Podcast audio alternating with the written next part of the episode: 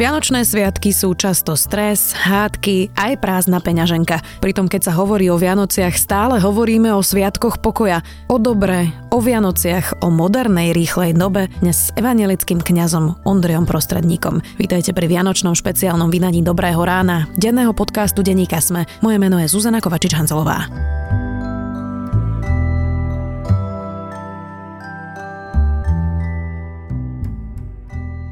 Tie Vianoce pre veriacich to má jasný význam, tam sa oslavuje narodenie Krista. Čo má oslavovať človek, ktorý neverí v Boha počas Vianoc?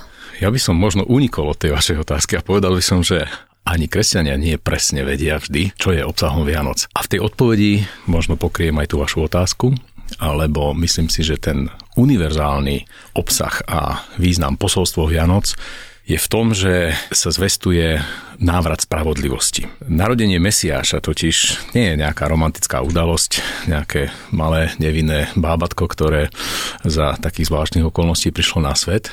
Narodenie Mesiáša je signál, je veľkým zvolaním po návrate spravodlivosti. To je vlastne ten motív, ktorý, ak by sme sa vrátili do tej doby pred 2000 rokmi, veľmi silne rezonoval. Napokon, ako v každej spoločnosti, vždy boli napätia, vždy boli ľudia, ktorí cítili veľké krivdy a na druhej strane boli tí, ktorí ich utláčali. A ten, kto to mal napraviť, je Mesiáš. Boli rôzne predstavy o tom, ako ten Mesiáš má prísť, akým spôsobom to má urobiť. Tá kresťanská tradícia je postavená na predstave Mesiáša, ktorý nepoužíva hrubú vojenskú silu, lebo to bola jedna z tých tradícií, že Mesiáš bude vlastne ten, ktorý príde na koni s armádou a veľmi rázne a rýchle urobí poriadok so všetkými, ktorí zneužívajú svoje spoločenské postavenie. To kresťanské posolstvo je postavené ale na Mesiášovi, ktorý používa, mohli by sme dnešnou rečou povedať soft power, teda používa prostriedky, ktoré menia ľudí zvnútra Ježiš z Nazareta, keď sa ujímal vlastne tej svojej funkcie mesiášskej, tak sa odvoláva na jedno veľmi dávne Izaiášovské proroctvo, v ktorom hovorí, že prichádza, aby prepustil zajatých, aby uzdravil skrúšených srdcom, teda tých, ktorí dnes povieme, že sú proste na prášky, že sú hotoví z toho, čo sa im deje v živote, že si nevedia rady, že trpia depresiami jednoducho. Tá ďalšia časť toho proroctva hovorí o tom, že vlastne ten Mesiáš má vyrovnať porovnať všetky krivdy, ktoré sa e, dejú v spoločnosti.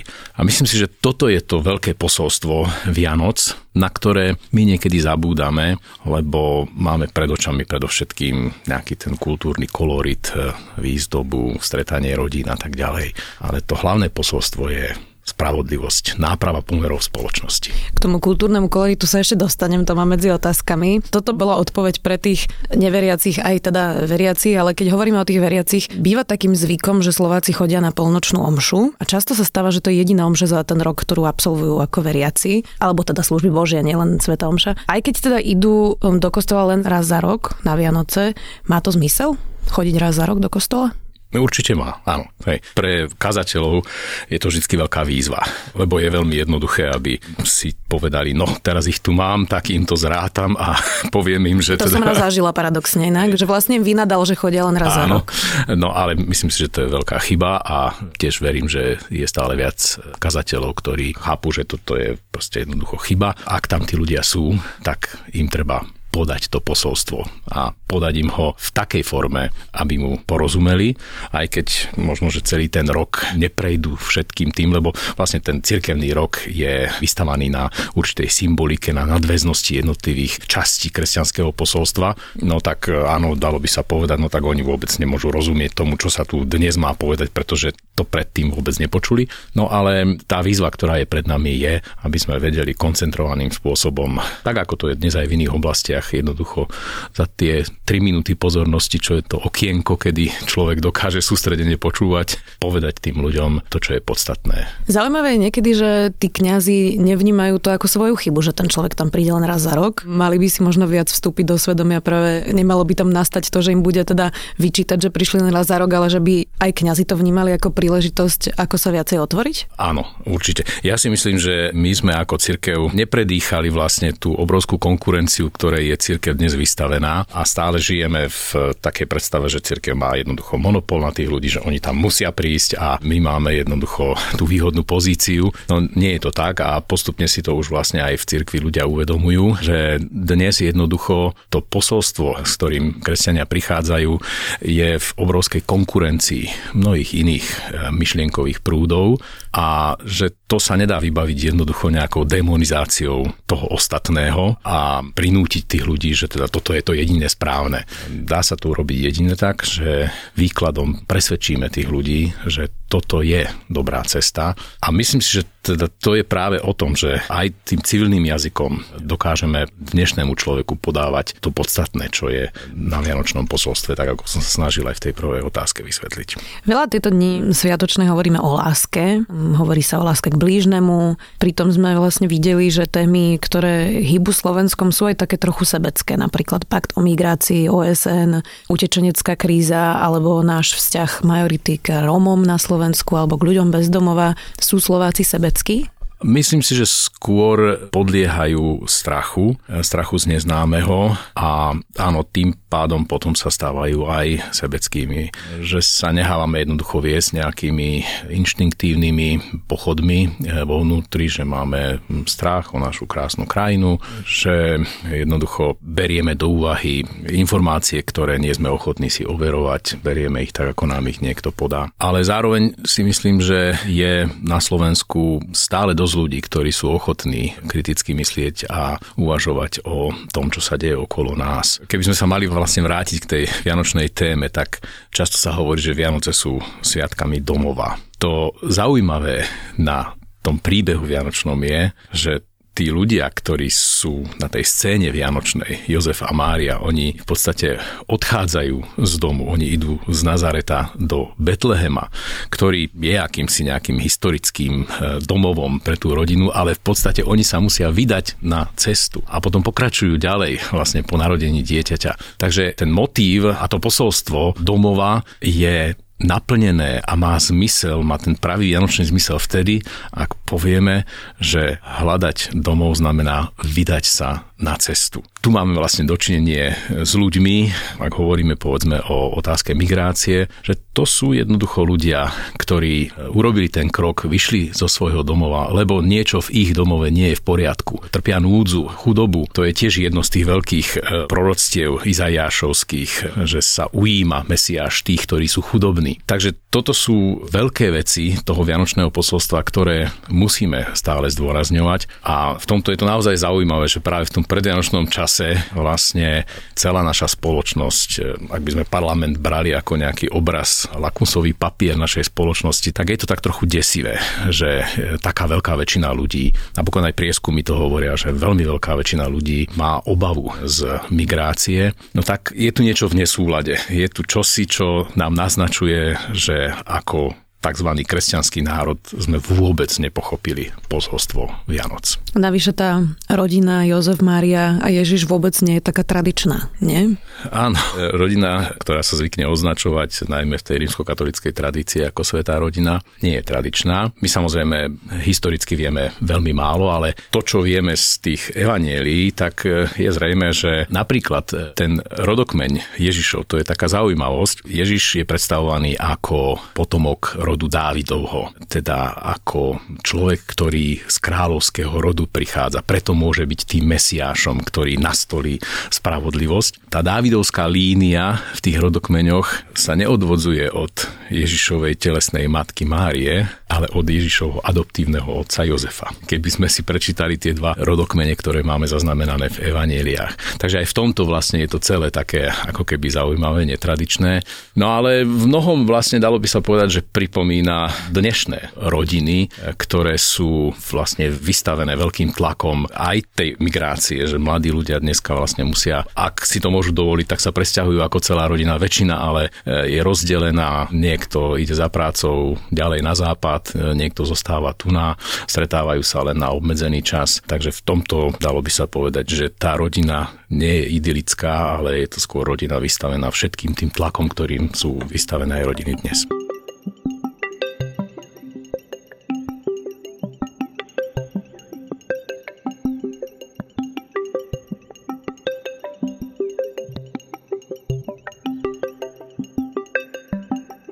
Teraz prídeme k tomu koloritu tých Vianoc, o ktorom ste hovorili. Ten zhon je teda viditeľný teraz všade, kam sa pozrieme pred Vianocami. Vidíme ľudí v nákupných centrách, na uliciach.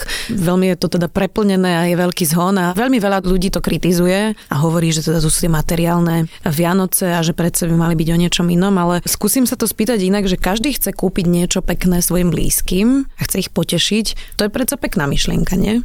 Áno, to určite. A to, čo je v podstate najťažšie na naplnení tejto myšlienky, je to, že viem, čo ten druhý potrebuje, čím žije čo ho poteší. Často už vlastne toto podstatné nejak neriešime, že chceme to vybaviť len teda nákupom nejakej veci. Mňa by toto až tak veľmi neznepokojovalo, ja by som nechcel naskočiť na tú vlnu odsudzovania toho, že sme prepadli konzumu a že preto nejakým spôsobom nerozumieme tej myšlienke Vianoc. Ak stále za tým je to, že máme záujem o našich najbližších, že ich chceme potešiť, že chceme, aby pri tom štedrovečernom stole a pri stromčeku tí naši blízky pocítili, že sa o nich niekto zaujíma, že rozumie tomu, čím žijú a čo im urobí radosť, tak to je veľká vec. Rodinu si človek nevyberá, to je niečo, kam sa teda narodíme. Počas tých Vianoc sa rodina stretne niekedy aj ľudia, ktorí sa nevideli celý rok, dajme tomu, alebo sa až tak často nestretávajú. Často bývajú v rodine komplikované vzťahy, mladí ľudia môžu byť úplne iného svetonázoru ako rodičia, môžu byť cestovanejší, rozhľadenejší, prídu domov, teraz tam strávia týždeň počas tých eh, vianočných sviatkov a ja aj od mojich eh, priateľov a známych niekedy počúvam, že to býva pre nich veľmi náročné obdobie, keď sa aj pohádajú, pretože diskutujú najmä o teda témach, ktoré sú palčivé a na ktoré majú rozdielný názor a možno proste zistia jednoducho cez tie sviatky, že si nerozumejú so svojou rodinou. Ako stráviť tie sviatky tak, aby z toho ľudia dokázali čerpať nejakú pozitívnu energiu a nie, aby odchádzali po tom týždni znechutení vyčerpaní a otrávení, že tam zasa o rok budú musieť stráviť týždeň? No to je ťažká otázka. a áno, môžem to potvrdiť, takto to vnímam aj ja. To, čo je pre mňa zaujímavé, je, že v našej kultúre vlastne tie Vianoce sa vnímajú až magicky, že určité veci rituály nejaké musia nezmeneným spôsobom prebehnúť. Vtipné je, že aj keď sme vlastne malé kultúrne spoločenstvo, tak tie konkrétne súčasti tých vianočných rituálov sú niekedy veľmi odlišné kto akú kapusnicu robí, kto má aké poradie jednotlivých jedál. Ja neviem, čo sa robí, či sa zvezujú nohy na stole, alebo tieto zvyky. Tie sú úplne odlišné. Hej? A zaujímavé je to, že keď sa stretnú tieto rôzne zvyky z horného a dolného konca tej istej dediny alebo zo susedných dedín v jednej rodine, tak už to pôsobí vlastne ako keby nejaké konflikty. No a keď k tomu ešte príde to, že dnes vlastne ľudia získavajú skúsenosti s o mnoho širším kultúrnym kontextom a prídu domov, im vlastne táto snaha udržať tie veci nezmenené za každú cenu môže pripadať povrchná. Možno ľuďom, ktorí viac premyšľajú, to môže pripomínať aj nejaké zajatie v spôsobe magického myslenia. Ja si myslím ale, že je dobré ventilovať tieto veci Čiže rozprávať sa o nich? Určite sa o nich rozprávať, ale to je ďalšie veľké umenie, vedieť vyjadriť ten svoj názor, aj svoj nesúhlas, bez toho, aby sme toho druhého urazili, bez toho, aby eskaloval nejaký konflikt a aby to pôsobilo traumu. To je veľmi ťažké. Áno, často rezignujeme a často si povieme, no pf, vytrpím to nejakým spôsobom, lebo viem, že tých svojich rodičov, tú svoju tetu, toho svojho uja nezmením nejakým spôsobom, keď mu budem rozprávať, že ja som dospel k nejakému inému poznaniu. Čo napríklad tá migrácia, o ktorej sme hovorili? Predstavte si niekoho, kto má na to názor A a potom rodičia názor B, stretnú sa domov. Nie je lepšie sa takej téme vyhýbať? Známe sú moje názory, že ja teda vždy hovorím, že migráciu nemôžeme zastaviť, môžeme len uvažovať a pripravovať sa na to, ako ju dokážeme zvládnuť čo najlepšie. A s týmto názorom často aj na rodinných stretnutiach dospejem do tej fázy, že poďme už radšej o niečom inom hovoriť. Ale myslím si, že to je práve to umenie, že nevyhýbať sa tej téme úplne, proste nevzdať to vopred. Aspoň sa pokúsiť. Ale byť citlivý na to, keď narazíme na tú hranicu, že už hrozí nejaký vážny konflikt, ktorý nám rozbije tie vzťahy, tak e, je potrebné povedať, áno, toto je môj názor, ale poďme ďalej. Myslím si, že každá myšlienka, každý názor v tom druhom pracuje, dozrieva nejakým spôsobom, ten človek si to odnesie so sebou. Keď sa objavia nové súvislosti, ďalšie informácie, môže môže to prehodnotiť a preto to má zmysel. To bol ten prípad toho, keď majú rozdielny názor, ale je množstvo nefungujúcich rodín na Slovensku, napríklad pre alkoholizmus, násilie. Ako stráviť Vianoce aj so svojím najbližším, ktorý mi ubližuje, ako mu odpustiť napríklad, keď je to taký vážny problém ako alkoholizmus alebo násilie. Dá sa to vôbec? Tiež je to otázka hraníc a konkrétnych prípadov, ale asi všeobecne by som odpovedal tak, že vždy je potrebné urobiť ten krok za toho druhého. Myslím si, že to je cesta ku zmiereniu, že nemôžem ja čakať, že človek, ktorý ma nejakým spôsobom zranil, urobí ten krok ku mne. Je to moja úloha. Ja to musím urobiť. A ten spôsob, akým by som to mal urobiť, je, že sa snažím pochopiť prečo ma ten človek zraňuje. Často to môže byť tým, že on sám má nejaké svoje hlboké problémy, že si so sebou nesie niečo z detstva, z nejakého predchádzajúceho vzťahu a tieto veci je treba otvoriť, rozriešiť, možno vyhľadať odbornú pomoc. Na to sme často veľmi takí neochotní. Keď e, havarujú vzťahy, tak ľudia sú veľmi zdržanliví, nechcú ísť e, vyhľadávať odbornú pomoc. Myslím si, že ak to práve na Vianoce, a to hovoria väčšinou psychológovia, že práve na Vianoce vlastne to uzavreté prostredie, že sú ľudia dlhý čas spolu, vyplaví rôzne konflikty. Je to prirodzené, lebo sme ľudia rôzni a to, čo sa od nás očakáva, je, že tú svoju rôznosť dokážeme navzájom rešpektovať. No a ak hovoríme o probléme násilia a mali by sme sa vrátiť k tomu, no tak e, áno, keď niekto prepadne násiliu, tak je to diagnóza. Je to vec, ktorá má nejakú príčinu a treba hľadať spôsoby, ako človeku, ktorý prepadol tej myšlienke, že násilím dokáže veci vyriešiť, ako mu pomôcť. Je to asi veľmi ťažké odpustiť. Poďme ďalej. Jedna z tých tém, ktorú sme chceli dnes s vami rozoberať, je aj dobro. To tiež súvisí s Vianocami. Aký je to podľa vás dobrý človek? Pretože aj dobrí ľudia robia chyby, niekedy aj vedome ublížia, vedia, že idú ublížiť, ale stane sa to. Niekedy aj nevedome ublížia. Kto je to dobrý človek? Dobrý človek je pre mňa ten, ktorý dokáže prekonávať sám seba, ktorý prekonáva to prirodzené zameranie na seba, to sebectvo, tú zahladenosť do seba. Empatický človek, ktorý dokáže vnímať čo ten druhý potrebuje, ktorý sa riadi možno podľa toho starého známeho zlatého pravidla, čo chceš, aby druhý robili tebe, rob aj ty im. Myslím si, že to je esencia dobra vo vzájomných vzťahoch a ak toto dokážeme, ak e, vieme sa odosobniť, ak vieme prekonať toto prirodzené zahladenie sa do seba. Veď je také jednoduché. Áno, to, čo ja chcem pre seba, musím chcieť aj pre toho, ktorý žije so mnou v mojej tesnej blízkosti. Tak to je podľa mňa dobrý človek. Skúsim to na príklade. Predstavme si človeka, dajme tomu nejakého oligarchu na Slovensku, ktorý má veľa peňazí a dajme tomu, že zarába na štátnych zákazkách nezákonne, má ich dohodnuté, prípadne je tam korupcia, ale popri tom dáva aj značnú sumu peňazí na charitu a robí nejaké dobro. Je toto dobrý človek? Myslím, že to nie je dobrý človek. Myslím, že to je človek, ktorý si akoby chce kúpiť odpustky. S týmto fenoménom som sa kedysi dávno už stretol pri jednej návšteve, v Rusku to bolo, kde práve, to bolo v 90. rokoch, sa rozbiehal tento problém oligarchizácie spoločnosti a pravoslavná církev s týmto veľmi zápasila, lebo naozaj dostávala veľké dary od ľudí, ktorých peniaze neboli čestne zarobené. No a boli tam dva názory v podstate, s ktorými som sa stretával. Boli tam takí, ktorí to hodnotili, že je to akýsi krok ľútosti, pokánia. Odpustky. Ale boli takí, ktorí to zásadne odmietali. Ja si myslím, že toto je vec, ktorá spadá vlastne pod ten mesiášský mandát, o ktorom sme hovorili na začiatku, že my sa máme usilovať o nastolenie spravodlivosti v spoločnosti a nie o to, aby tí, ktorí nespravodlivo konajú, hádzali omrvinky zo svojho prebytku a mysleli si, že tým sa urobia nejakými peknými e, voči ostatným. Skúsim ešte iný príklad. Predstavme si manažéra nejakej veľkej spoločnosti na Slovensku alebo nejakého poslanca Národnej rady. To sú pozície, kde ľudia robia aj morálne kompromisy, pretože ten systém, ktorý je väčší, nejako funguje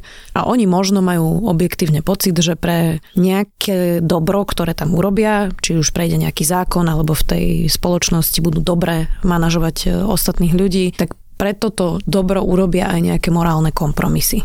Ako sa s tým má človek vysporiadať, keď má pocit, že nemôže ísť proti tomu systému, tak ide spolu s ním? Myslím, že toto je veľká výzva pre tých konkrétnych ľudí, aby mali tie svoje hranice e, nastavené a aby, keď narazia na tie hranice, vedeli povedať nie. Myslím si, že za tie posledné dni alebo mesiace v našej spoločnosti sme svedkami aj toho, že sa skutočne objavia ľudia, ktorí povedia za túto hranicu nejdem, aj keď to znamená, že v celej tej súhre tých politických záujmov... Zväčša ten človek dopadne najhoršie, nie? Áno, môžu ohroziť aj nejaký širší dobrý záujem, ale pre nejakú svoju morálnu eh, integritu ohrozia možno nejakú politickú dohodu, ktorá eh, mohla priniesť aj niečo dobré. Ako je to veľmi ťažko súdiť eh, týchto ľudí. Ja si myslím, že tí, ktorí e, sa púšťajú do tej politickej služby, e, sa púšťajú do veľmi, veľmi ťažkej úlohy. Nie je divu, že vlastne tá nálepka politik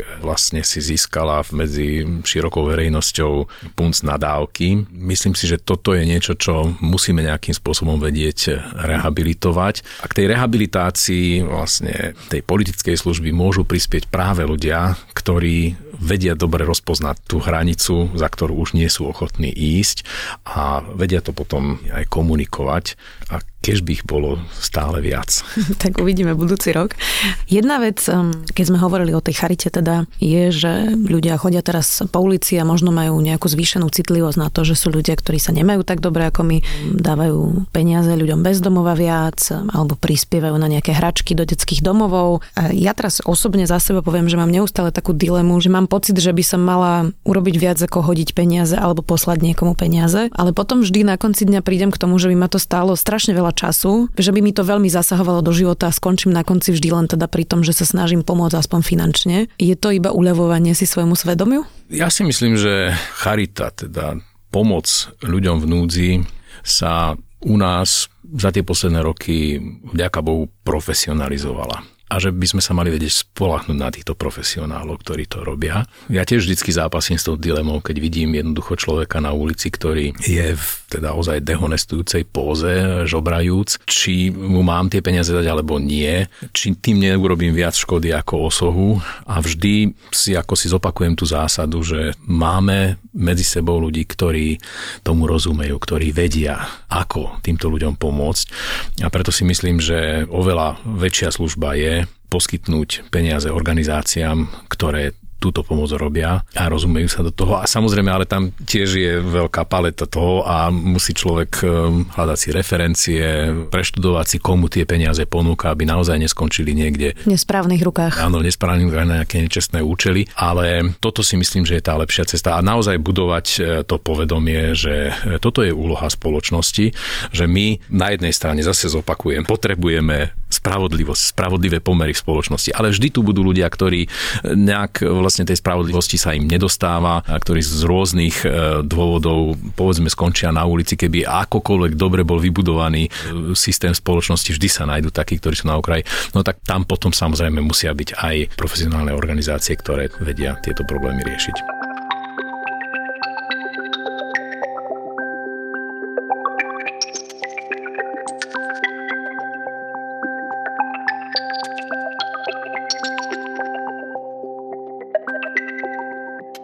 Na konci roka zvykneme bilancovať aj svoj život, aj ten rok. Aký malo rok Slovensko? No, bol to rok, ktorý bol tým typickým osmičkovým rokom asi si myslím. A niekedy sa to zdá, ako keby sme možno, že boli už e, v zajati toho, že tie osmičky bývajú osudové pre našu krajinu a preto skoro ako keby sme si to chceli privolať nejakým spôsobom, e, skoro až také konšpiratívne myslenie možno u niektorých ľudí prevládlo, že vlastne tie udalosti, tá tragická smrť e, Jana Kuciaka a Martiny Kušnírovej, to bolo absurdné, že niekto proste vôbec na to prišiel, že to ako keby bolo naplánované preto, aby sa splnila tá osmičkovosť našich dejín. Áno, bol to pohnutý rok, ktorý pre mňa ukázal, že naša spoločnosť stále je citlivá na nespravodlivosť a že sa vie zmobilizovať. Dokonca by som povedal, pri tej veľkej vlne toho občianského odporu a protestu sme stále ešte vedeli rozoznať aj hranice, aby sa to nevymklo z rúk Lebo priznám sa, že ja som na všetky tie protesty, na ktoré som mohol ísť, som išiel a áno, v niektorých situáciách sa mi zdalo, že stačí ozaj malá iskrička a ľudia stratia tú civilizovanosť toho občianského protestu a môže dôjsť k nejakým nepokojom, ktoré by potom veľmi strašným spôsobom zdiskreditovali celé to hnutie. Ale myslím si, že toto je dobrá správa pre Slovensko, že tak vážnu vec, aká sa udiala, sme vedeli odkomunikovať, že sme vedeli preukázať ako spoločnosť jasný nesúhlas a že sa to všetko udržalo v norme. Ja viem, že mnohí ľudia čakali viac, že ako keby sme to už mali našliapnuté, že dosiahneme nejaké zásadné politické zmeny. Nepodarilo sa to celkom. Tiež mám ten dojem, že vlastne tá vláda, ktorá v súčasnosti spravuje Slovensko, je v podstate len ako keby omaľovaná krajšie zvonka, ale že jednoducho tie politické dohody, ktoré pri vzniku koalície boli niekde možno za dverami urobené, tie musia dobehnúť do konca. Ale na druhej strane si myslím, že to, že ľudia sa takto dokázali zmobilizovať, je veľmi jasný signál pre každého politika, aby vedel, že má slúžiť spravodlivosti. Keď ste hovorili o tých konšpiráciách, tak poďme si teraz zakonšpirovať, že aké bude Slovensko v roku 2019 po tomto teda osmičkovom, ako ste ho nazvali, roku? Ja by som si prijal, aby sa Slovensko v tom roku 2019 e, veľmi dobre pripravilo na parlamentné voľby, ktoré teda nás čakajú a ktoré podľa všetkého zatiaľ teda asi budú v riadnom termíne. A tá príprava by mala spočívať v tom, že dokážeme rozpoznať nebezpečenstvo populizmu, ktoré považujem naozaj za alarmujúce, nebezpečenstvo nacionalizmu, ktorý sa veľmi rýchle teraz šíri Európou a na ktorý sme my žiaľ u nás na Slovensku veľmi náchylní, keď prepadáme nejakému takému pocitu, že sme akoby zabúdaný, utláčaný národ a preto politici, ktorí zahrajú na strunu národnej hrdosti, veľmi rýchle získavajú politické body. Prial by som si teda, aby za ten rok na scénu vystúpilo čím viac ľudí, či už občianských aktivistov, či už politikov, ktorí dokážu pomenovať tieto nebezpečenstvá a ktorí racionálnym spôsobom naozaj vysvetlia ľuďom, že predstava nejakého národného egoizmu, ktorý potom živí všetky tieto nálady, že sa musíme uzavrieť, že musíme nejakým spôsobom zvyšovať svoju národnú identitu, že tieto predstavy vlastne nie sú riešením tých problémov, s ktorými sa potýkame, že riešením je naozaj rozumná, čestná spolupráca v tom širšom spoločenstve, či už v rámci Európskej únie, alebo aj spoločenstve Organizácie spojených národov. Veď to bol škandál, to, čo sa dialo okolo medzinárodného rámca o migrácii, o riadenej migrácii. To divadlo, ktoré jednoducho poslanci zohrali v parlamente pri tej diskusii, to bolo čosi absurdné. A toto by nemalo mať miesto v našej spoločnosti. Mali by sme ozaj tej hlavou uvažovať o týchto otázkach. Ja vás len doplním, že teda začať by sme každý mohli vo vzťahoch so svojimi susedmi napríklad. To by nám asi pomohlo. Ďakujem veľmi pekne, že ste boli v špeciáli Dobrého rána vo Vianočnom špeciáli. Bol evangelický kňaz Ondrej Prostredník.